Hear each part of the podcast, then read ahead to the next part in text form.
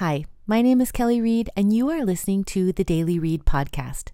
This is a place where I talk about some teacher idea that you can take into the classroom today.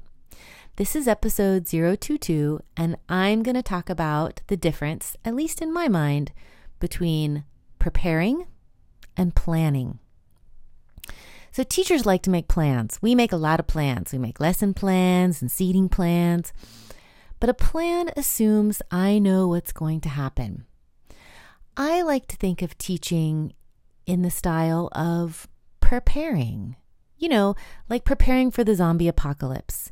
You don't know exactly what you're going to need or exactly what's going to happen, but you know you have to be ready. I think if you've been in the classroom, you know that the classroom is a lot like that. You have to be ready for anything.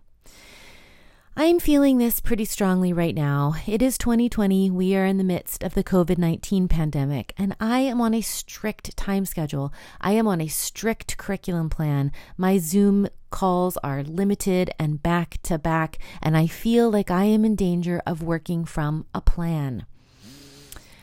But I need to remember to be prepared. Am I prepared to meet the children where they're at? Am I prepared to give them space and respond to their needs? Am I prepared to be flexible? It's about more than just having a plan, it's about being prepared.